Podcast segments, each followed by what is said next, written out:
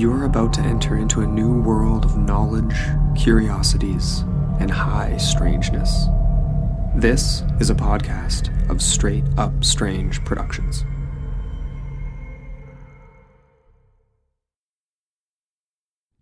Oh, ye un- unhappy perpetrators of this horrid wickedness. Reflect a moment on the mischief ye have done, the disgrace ye have brought on your country, on your religion, and your Bible, on your families and children. Think on the destruction of your captivated country folk, now among the wild Indians, which may probably follow, in resentment of your barbarity. Think on the wrath of the United Five Nations, hitherto our friends, but now provoked by your murdering one of their tribes, in danger of becoming our bitter enemies. Think of the mild and good government you have so audaciously insulted, the laws of your king, your country, and your God that you have broken, the infamous death that hangs over your heads. For justice, though slow, will come at last. All good people everywhere detest your actions. You have imbrued your hands in innocent blood. How will you make them clean? The dying shrieks and groans of the murdered will often sound in your ears. Their specters will sometimes attend you and affright even your innocent children. Fly where you will, your consciences will go with you. Talking in your sleep shall betray you. In the delirium of a fever, you yourselves shall make your own wickedness known. Benjamin Franklin, 1764. This is episode 38 The Paxton Boys.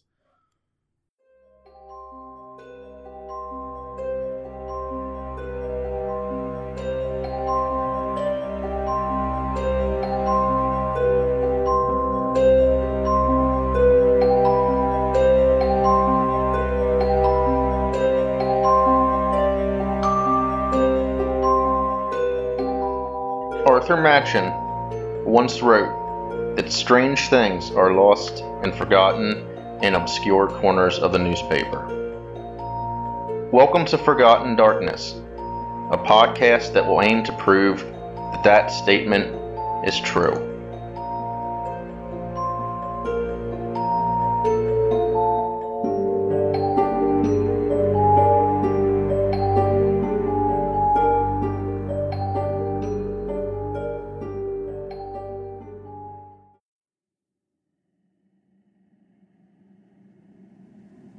Seventeen sixty-three was an eventful year in the eastern United States. The border dispute which had led Maryland and Pennsylvania to armed conflict, known as Cresap's War, had been quelled, and compromise on the border had been reached. Surveys of the eventual border, which became known as the Mason Dixon Line, had begun in that year. More significantly and importantly to the following story, the French and Indian War had just ended in the favor of Great Britain. Commander in Chief of the British Army, Lieutenant General Geoffrey Amherst, along with Brigadier General James Murray and Brigadier General William Haviland, had captured Montreal on September 8, 1760, leading to the conclusion of the French and Indian War three years later. Various Native American tribes living in territories once ruled by the French, and which had been allied with the French during the war, were suddenly painfully aware that it was now the British who occupied the forts throughout the region. More so than the French, the British, in particular General Amherst and Major Henry Gladwin, the commander of Fort Detroit, were notably contemptuous of Native Americans. Amherst cut back on gifts to Native Americans and then strictly limited access to firearms.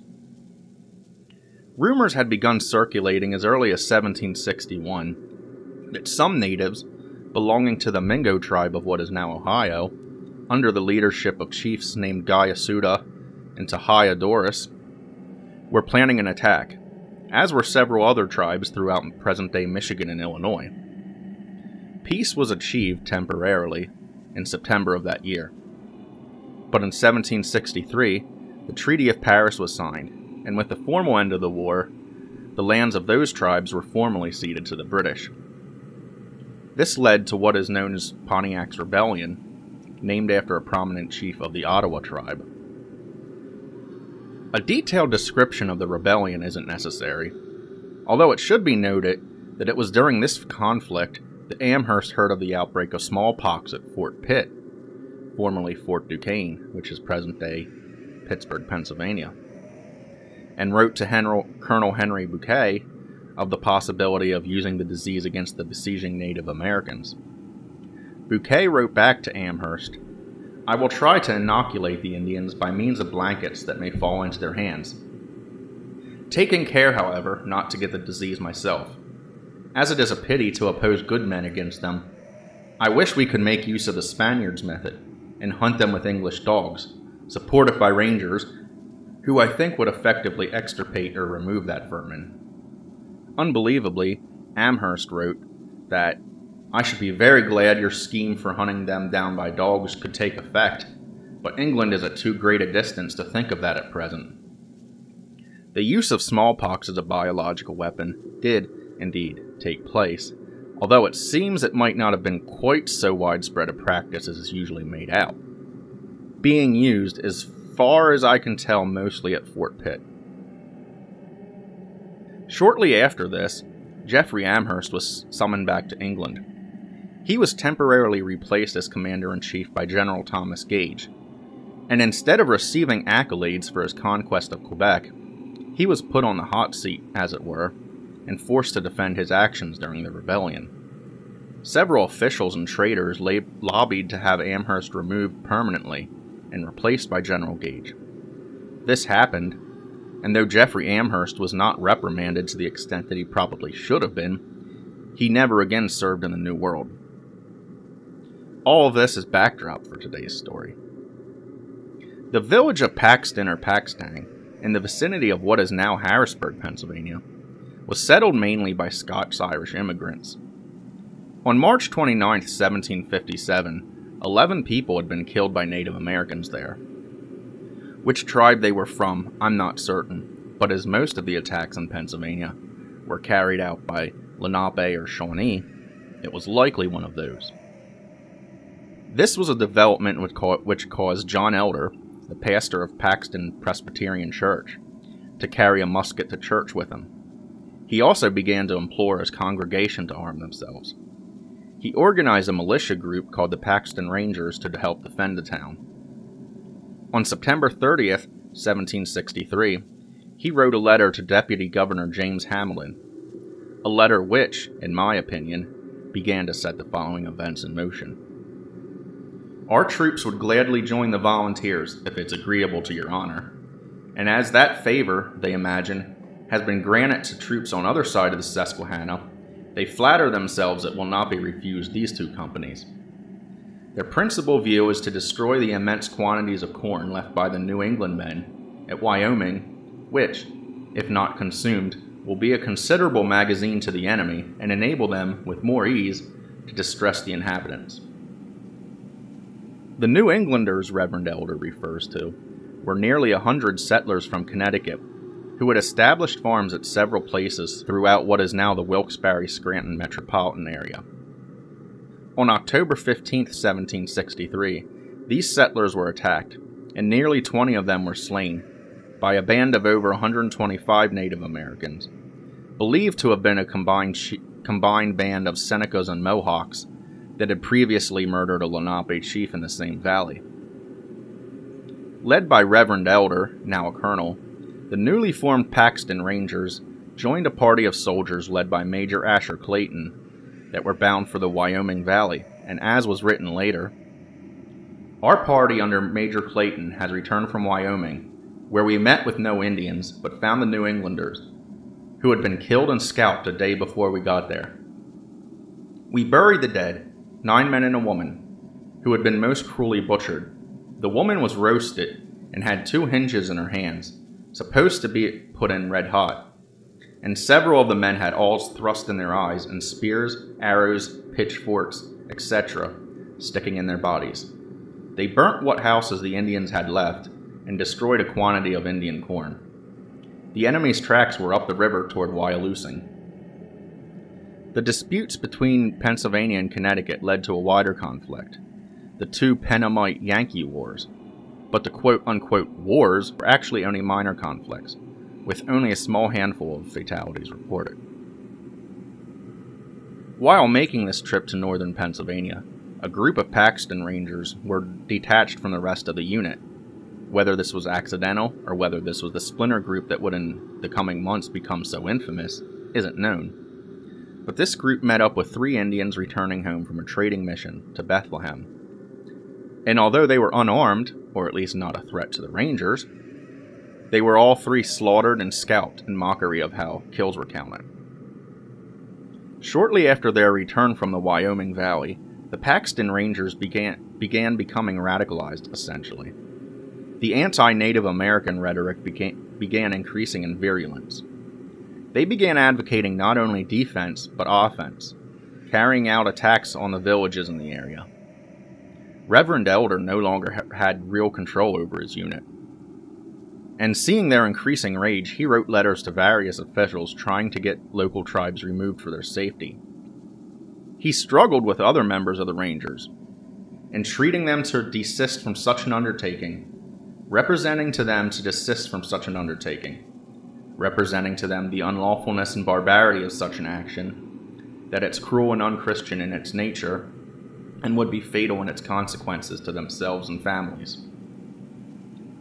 In addition to Native to the Native Americans themselves, the Paxton Boys, the more radical group is often referred to by this name, presumably to differentiate them from the military unit from which they sprang, also began to take issue with the Quaker government of Pennsylvania, feeling they unnecessarily shielded perpetrators of tribal massacres from retribution. On December 13, 1763, a cadre of the Rangers, under Matthew Smith, swept south through Lancaster County.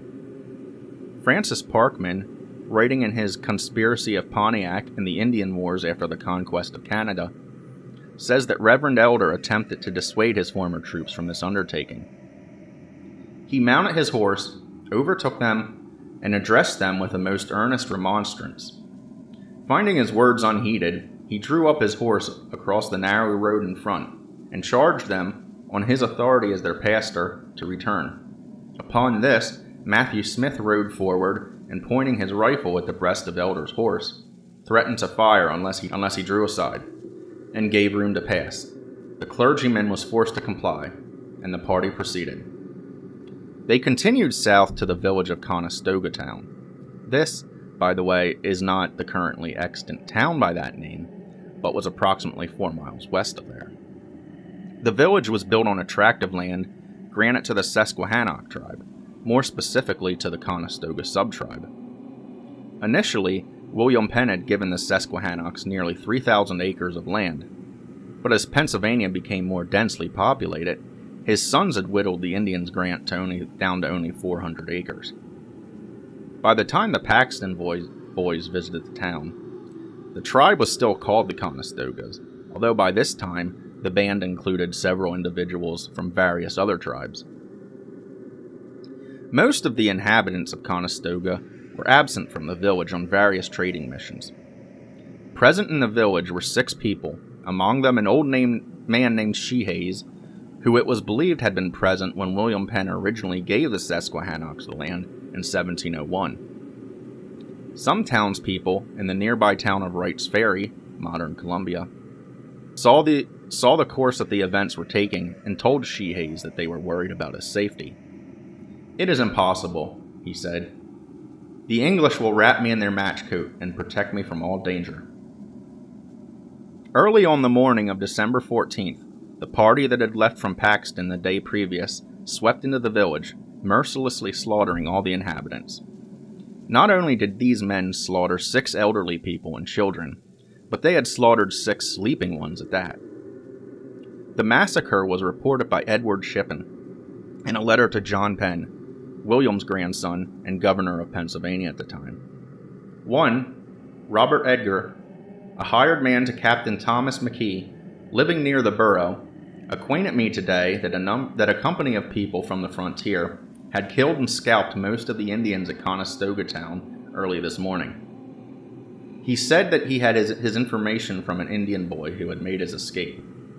Mr. Slough has been to this place and held a coroner's inquest on the corpses, being six in number. Bill Sock and some other Indians were going towards Smith's Ironworks to sell brooms. but where they are now we can't understand. And the Indians, John Smith and Peggy, his wife, and their child, and young Joe Hayes, were abroad last night too, and lodged at one Peter Swars, about two miles from hence. These last came here this afternoon, who we acquainted with what happened to their friends and relations, and advised them to put themselves under our protection, which they readily agreed to, and they are now in our workhouse by themselves, where they are well provided with every necessity. Warrants are issued for the apprehending of the murderers, said to be upwards of fifty men, well armed and mounted. After the bloodbath at Conestoga, the Paxton boys turned around and returned home. But as Francis Parkman reports, they didn't necessarily avoid telling anyone what they'd done. As they urged their horses on through the snowdrifts, they were met by one Thomas Wright, who, struck by their appearances, stopped to converse with them. They freely told him what they had done, and upon his expressing surprise and horror, one of them demanded if he believed in the Bible and if the scripture did not command that the heathen should be destroyed. Some of the gang stopped at the house of Robert Barber Jr. in Wright's Ferry and confronted him about why he and other Quakers in that town tolerated the Susquehannocks. Barber said they were an in- that they were an inoffensive tribe, and the gang members asked him what would happen if that tribe were to be killed. Barber replied that the murderers would be tracked down and punished, as would any other murderer. The gang questioned him on that and left. Some of Barber's children had seen bloody clubs and tomahawks on the Paxton boys' horses. It was said that Barber was one of those who first discovered what had happened at Conestoga. It seemed that Bill Sock, referred to in Shippen's letter, was the object of the gang's wrath. They believed that he had been in contact with some of the more hostile tribes. But there was no evidence of this, and it seems to have merely been an excuse offered later on. Soon after the murderers returned to Paxton, Reverend John Elder wrote a letter to John Penn commenting on the events. He apparently figured he would be eventually implicated in what had taken place. On receiving intelligence the 13th instant that a number of persons were assembling on, the pur- on purpose to go, go out to cut off the Indians at Conestoga, I, along with Mr. Forster, the neighboring magistrate, hurried off an express with a written message to that party entreating and beseeching them to desist from such an undertaking, representing to them the cruelty of such an action, that it is barbarous and unchristian in its nature, and would be fatal in its consequences to themselves and their families. That private persons have no right to take the lives of any under the protection of the government. That they must, if they proceeded in that affair, lay their accounts to meet with a secret prosecution and become liable even to capital punishment. That they need not expect that the country would endeavor to conceal or screen them from punishment, but that they would be detected and given up to the resentment of the government. These things I urged in the warmest terms in order to prevail them with them to drop the enterprise, but without any effect. They pushed on and have actually destroyed some of the Indians, though how many I have not yet been certainly informed. I nevertheless thought it my duty to give you, your honor, this timely notice that an action of this nature mayn't be imputed to these frontier settlements. For I know not of one person of prudence or judgment that has been anywise concerned in it, but has been done by some hot headed, ill advised persons, and especially by such, I imagine, as suffered much in their relations by the ravages committed in the late Indian War. Later, in another letter, written after the events in Lancaster described later, he stated The storm, which had been so long gathering, has at length exploded. Had the government removed the Indians from Conestoga, as was frequently urged without success, this painful catastrophe might have been avoided. What could I do with men heated to madness? All that I could do was done. I expostulated, but life and reason were set at defiance, and yet the men, in private life, were virtuous and respectable, not cruel, but mild and merciful. The time will arrive when each palliating circumstance will be calmly weighed. This deed, magnified into the blackest of crimes, shall be considered one of those youthful ebullitions of wrath caused by momentary excitement to which human infirmity is subjected. Notice the tone of the letter.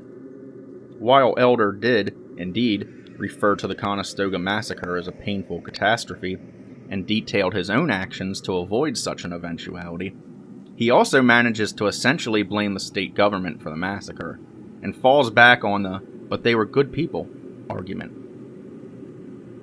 He also, in the first letter, claims that the murderers were hot, hot-headed, ill-advised persons, and implies he has no idea who they were. But then in the second excerpt, it seems he did indeed know who they were and could vouch for their character. Elder's role in the actions of the Paxton boys is debated.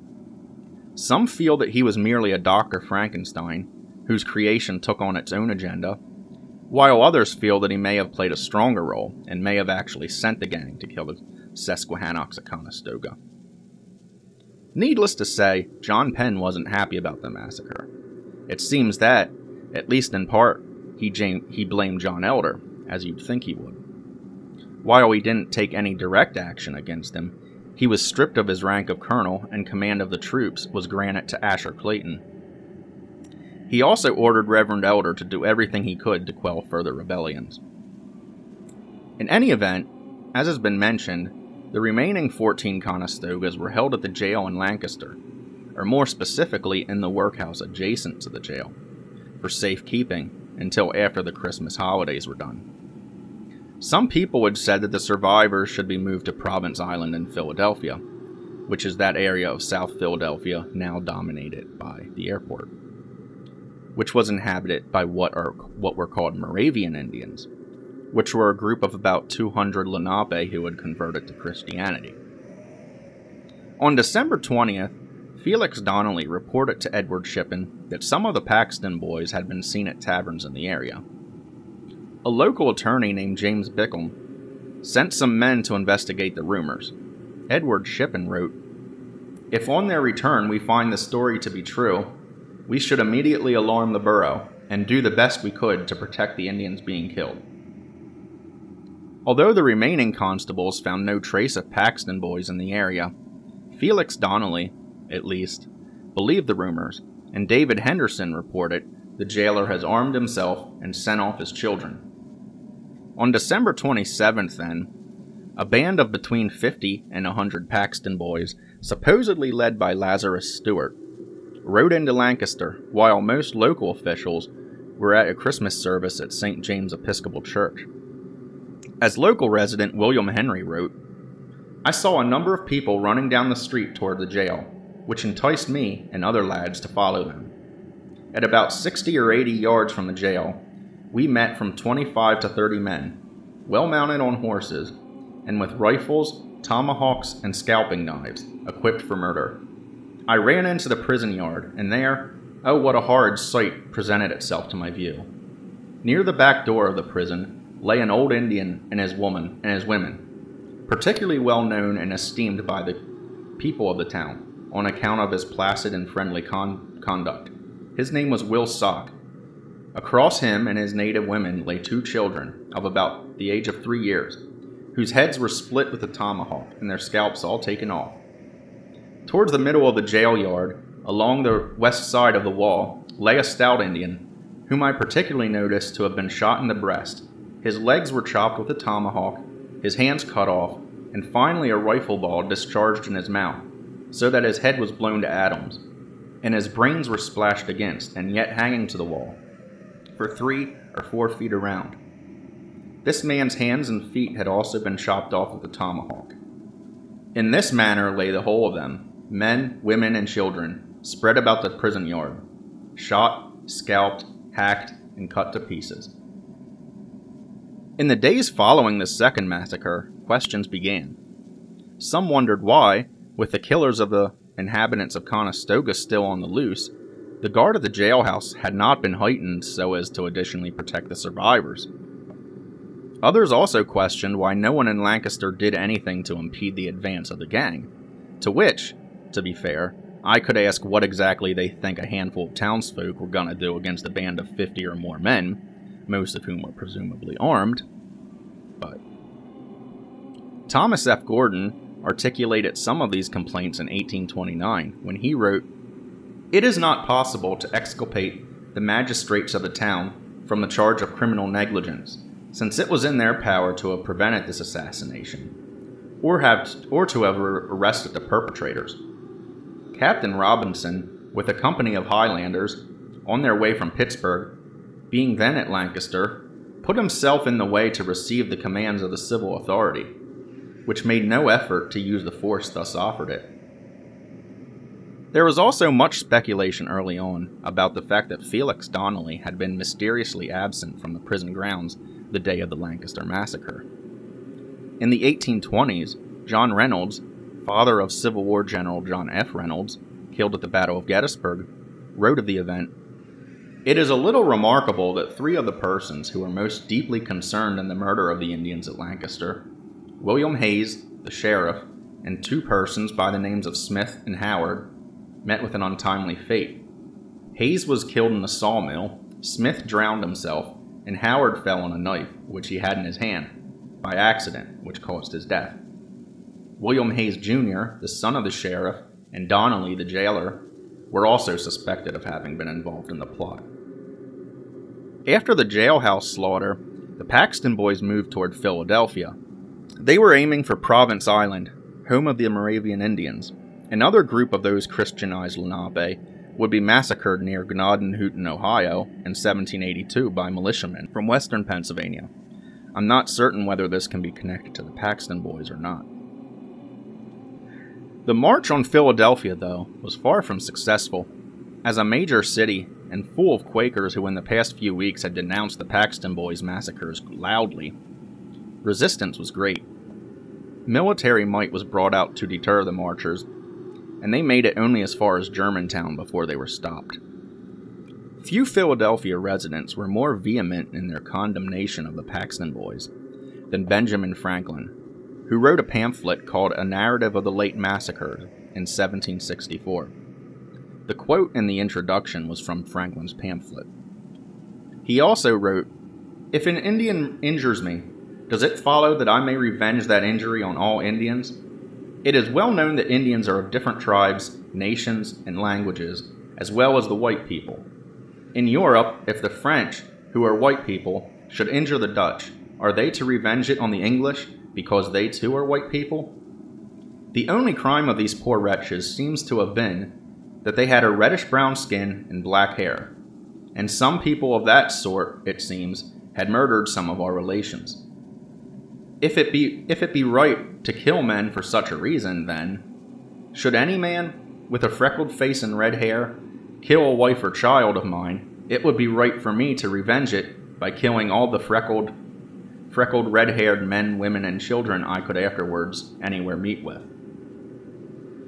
He also says of the Susquehannocks, in short, it appears that they would have been safe in any part of the known world, except in the neighborhood of the Christian white savages of Peckstang and Donegal. He swiftly received a reply from Thomas Barton, who anonymously penned a rebuttal of Franklin's account, entitled The Conduct of the Paxton Men Impartially Represented. In addition to direct attacks on Franklin himself, as well as the Quaker government, Barton sympathized with the actions of the Paxton boys, at least with its stated motives. He said of the Susquehannocks, now, I have been frequently informed, for many years, by sundry of their nearest neighbors in the Conestoga manor, that they were a drunken, debauched, insolent, quarrelsome crew, and that ever since the commencement of the war, they have been a trouble and a terror to all around them. As for Will Sock and his brother, I am told there are undoubted proofs of their guilt and treachery. That they have threatened and drawn their knives on people who have refused to comply with their demands is a fact well known to hundreds. Of all the warrants that were issued for named individuals, only one was apprehended, though not convicted on any charge Lazarus Stewart, who had supposedly led the Paxton Boys in the jailhouse massacre. He again questioned the state government's relationship with native tribes and wrote a lengthy statement on the matter, stating, Were the counties of Lancaster, York, Cumberland, Berks, and Northampton protected by government? Did not John Harris of Paxton ask advice of Colonel Croghan, and did not the colonel advise him to raise a company of scouters? And was this not confirmed by Benjamin Franklin? And yet, when Harris asked the assembly to pay for this scouting party, he was told that he might pay them himself. Did not the counties keep up those rangers to watch the motions of the Indians, and when a murder was committed by an Indian, a runner with the intelligence was sent to each scouting party, that the murderer or murderers might be punished. Did we not brave the summer's heat and the winter's cold, the savage tomahawk, while the inhabitants of Philadelphia County, Bucks and Chester, ate, drank, and were merry? If a white man kill an Indian, it is a murder far exceeding any crime upon record. If an Indian kill a white man, it is an act of an ignorant heathen. Alas, poor innocent, he is sent to friendly Indians that he might be made a Christian. Lazarus Stewart, ironically, died in 1778 at the Battle of Wyoming, ironically killed by Iroquois, allies of the British, in the same region as the massacre of the Connecticut settlers the Paxton Rangers had discovered 15 years before. Although the jailhouse where the killing occurred is long gone, a bit of the wall and the door still exists. Today, the wall is a portion of the rear wall of the Fulton Opera House, notorious as a haunted location. Ironically, the ghosts reported in the Opera House seem to be the typical sorts of ghosts reported from theaters worldwide, and I'm not aware of any that draw from the extremely ghost worthy events which took place in what is now the building's basement.